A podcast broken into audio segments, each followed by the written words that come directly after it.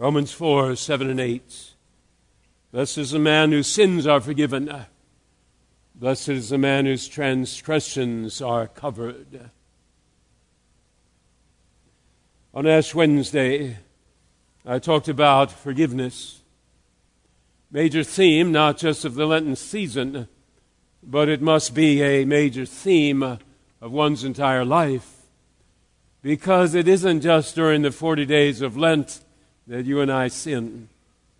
Well spoken Martin Luther, I daily sin much, whether it's Advent or Lent or Pentecost, Christmas or Easter, Epiphany, I daily sin much and need God's forgiveness. When I preached about forgiveness on Ash Wednesday, I indicated what forgiveness can do to the person you forgive. You say, the person who sinned against me, I don't even know if they're on planet Earth any longer. I don't know where they live any longer. How can I go to them and say to them, You're forgiven? Granted, such is the case, I would think 90% of the time. But if one had the opportunity to forgive someone else, I mentioned on Ash Wednesday what would occur that person most likely who realized how deep their sin was against you. They made up some story, cost you your job at work. You had three children. Two years later, you were still looking for a job. They had lied about you. He hit your car broadside. It was his third DUI. Your wife and your child never really recovered from that. When people commit such sins, if there is any Christianity within them, those sins haunt them.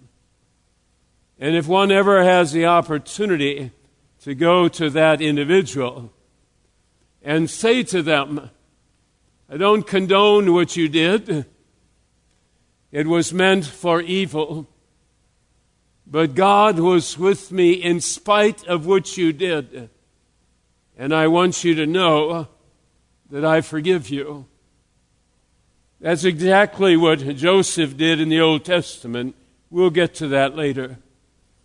I have told you many, many times that when I visit someone who's terminally ill and we come down to the latter days, I'll always have a devotion with the family in that hospital room or there at the house under hospice care but I will always ask the family to leave the room so that I can talk with that individual privately. I ask them two questions. You know what they are. I ask them whether they believe there's life after this life. And then I ask them the question Is there anything that haunts you? Is there anything that makes it difficult for you to go into God's presence? And before I finish the sentence, it's already coming out like some poison that has been inside for a long, long time. They know the exact day. They know the person. They know the sin that was committed. And they, like so many of us, say, if I could have that moment over again, I would never, never, never have done that. I'm not that sort of person. Can God forgive that sin? And the answer is an obvious yes. I've often wondered if that person whom they had sinned against had had the opportunity to go to that individual and say, I forgive you, would the haunting of that sin been lifted? And I believe the answer is absolutely yes. When you forgive an individual, it lifts a broken spirit. It brings to life someone who's dying inside. It uplifts someone whose self esteem has sunk to the lowest point, like the prodigal son. That's what forgiveness does when you offer it to someone else. I want to look at what forgiveness does to you.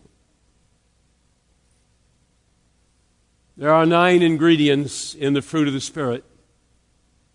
They are love, joy, peace. They are patience, kindness, goodness. They are faithfulness, gentleness, self control. If you look at the nine fruits of the Spirit, each of them has attached to them the word forgiveness. If there's love, there's forgiveness. If there's peace, there's forgi- if there's joy, if there's goodness, if there's faithfulness, if there's gentleness, if there's self control. All nine aspects of the fruit of the Spirit have the word forgiveness attached to them. There are three fruits of Satan that are particularly destructive. One is hatred, one is vengeance, one is anger. Solomon, who had many enemies, Solomon, who had seen his father David go through hell, Solomon said this, Proverbs 14:29. If my heart is at peace, if I've forgiven an individual, if I've forgiven myself through the grace of God, if my heart is at peace, I have life. But if in my heart there is hatred, vengeance, and anger, then it rots my bones. That's the phrase that he used. If I have hatred, vengeance, and anger, it rots my bones. I have death in me, not life. Cancer invades the bones. It invades the liver, the lung, the pancreas. Hatred, anger, and vengeance, they do not invade the bones, the lungs, the liver, the pancreas. Satan says, I don't mess with that stuff. I'm going to go straight to hearts. Hatred, anger, vengeance, they are a cancer that goes straight to the mind, the soul, and the spirit. Satan says, I'm going to not mess with the organs of the body. I'm going to go straight to the person's guts, to their very being to the part of them that is made in the image of God. That is why hatred, anger, and vengeance are so deadly. Cancer cannot define you. You might have a cancer that uh, has a prognosis that is very, very low, pancreas or brain cancer. That does not define who you are. Cancer doesn't. But hatred, anger, and vengeance, they work from the inside and they twist you and they turn you and they poison you. Your wife wonders why you're so angry all the time. It's because someone sinned against you and you never got rid of the anger and the hatred and the desire for vengeance. Your boss says to you, You're, you're great, but you know, you, you get set off so easily. You go from one job to the next. Someone cuts you off in traffic, and if it's that particular day when this rage is going on, you know what happens. Cancer doesn't define you, but hatred, anger, and vengeance do. Jesus hanging on the cross, can you imagine if he said, Father, I want you to forgive everybody, but not the Roman soldiers. They were laughing when they pounded the nails into my hands. Not the Roman soldiers who were laughing when they shoved a crown of thorns on my head. Not the Roman soldiers as they beat my back raw, spit in my face, beat me till I was unrecognizable. Father, forgive them, but not them. I have such hatred to the Roman soldiers. I have such hatred to the chief priests, scribes, and Pharisees. Bunch of hypocritical phonies. Father, I'm going to die for everyone's sin, but not them. And not my disciples who ran away, and not Simon Peter who blasphemed and said, I don't know who the guy is. And Father, forgive all of them, but not these two thieves hanging next to me because they mocked me when we were first in this company. What if Jesus was dying for the sins of the world and had the spirit of Satan in him? Hatred, vengeance, anger. And not from the Son of God. When your children sin against you, when your teenagers break your heart, when your 35 year old son or daughter breaks your heart? Do you have a hatred and vengeance and anger toward them? No. Why? Because you love them so much. The hatred and the vengeance, the hatred and the anger might be there, but it dissipates, right? Because you have this thing called love. And when Jesus is dying on that cross, he looks at the soldiers, he looks at the disciples who are nowhere around. He looks at the chief priests and Pharisees with their thumbs up. The dude's dead. And whatever hatred and anger is there, Satan's power has no power over the Son of God. It evaporates in this thing called love. When you forgive, you relinquish your right to hurt that person back. You say, I set myself free from you. Here's the irony with hatred that was done to you 35 years ago. You have never let it go. Hatred still intense. That person who hurts you 35 years ago, guess what? They still got their claws in you. Crazy people. They still got their claws in you. What are you doing? And when you say, I forgive you, whether they're dead or alive and you don't know where they are, when your mind, spirit, and soul say, I forgive you, you take their talons and you remove them from you. You set yourself free from them. You set yourself free from them. Jesus said, Bring to me your burdens. And for so many of us, the burden is hatred and anger and vengeance. Bring to me your burdens. Place them on my lap. Leave them there. Walk away. And I will give you peace. Difficult, yes Impossible, no. Difficult because this is a battle in the spiritual realm. And when you're battling things in the spiritual realm, my goodness gracious, you're going against Satan himself. But the one in you, 1 John 4 4, is stronger than the one in the world. And even as you, as a parent, can forgive a son or a daughter because your love is so strong. And even as Jesus can forgive as he's hanging on that cross, so can you and I.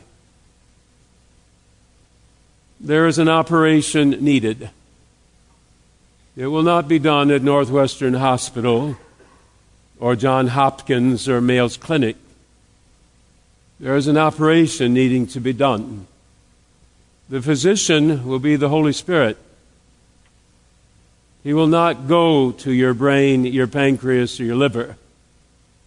He will go to your spirit and your soul and your mind. Romans 12, 2. And by the time that operation is finished, you'll be transformed. Don't be conformed to the world. The world says, Get your vengeance. Don't be conformed to the world. Be transformed by the renewing of your mind, soul, and spirit. And as I've said many times lately, by the time that operation is done, Romans 12, 17, you'll be able to bless those who curse you. You'll be able to return no man evil for evil. You'll be able to overcome evil with good. Lent, three things repentance, forgiveness, God to you, you to others. Transformation. You'll know the operation is successful when you actually pray for good to the individual you've hated for so long. Good for them, their health, their relationships. Because when you do that, you have obviously forgiven. They no longer have a hold of you for evil. You have turned their evil into good. Joseph said to his brothers, closing word, Joseph said to his brothers on that day, What you did to me, let's see now. He's 17 when he's thrown into the pit. He's 20 years of age when he's in charge of Potiphar's property. He gets thrown into prison, false accusations by Potiphar's wife. He's in prison for 10 years. Now he's 30 years of age. Second in command to Pharaoh at that point. Seven good years, now he's 37. Seven bad years, now he's 42, 43. It has been 25 years since he's seen his brothers. They come because of the famine. They don't recognize him not after 25 years. He recognizes them instantly. At the end of the story, what happens? When he reveals himself, he says to them, What you did to me was evil. He doesn't whitewash that. What you did to me was evil. What you did to me, you meant for my harm. But God has turned it into good. I forgive you. Repentance, forgiveness, transformation. In our Savior's name. Amen. Would you rise as we pray?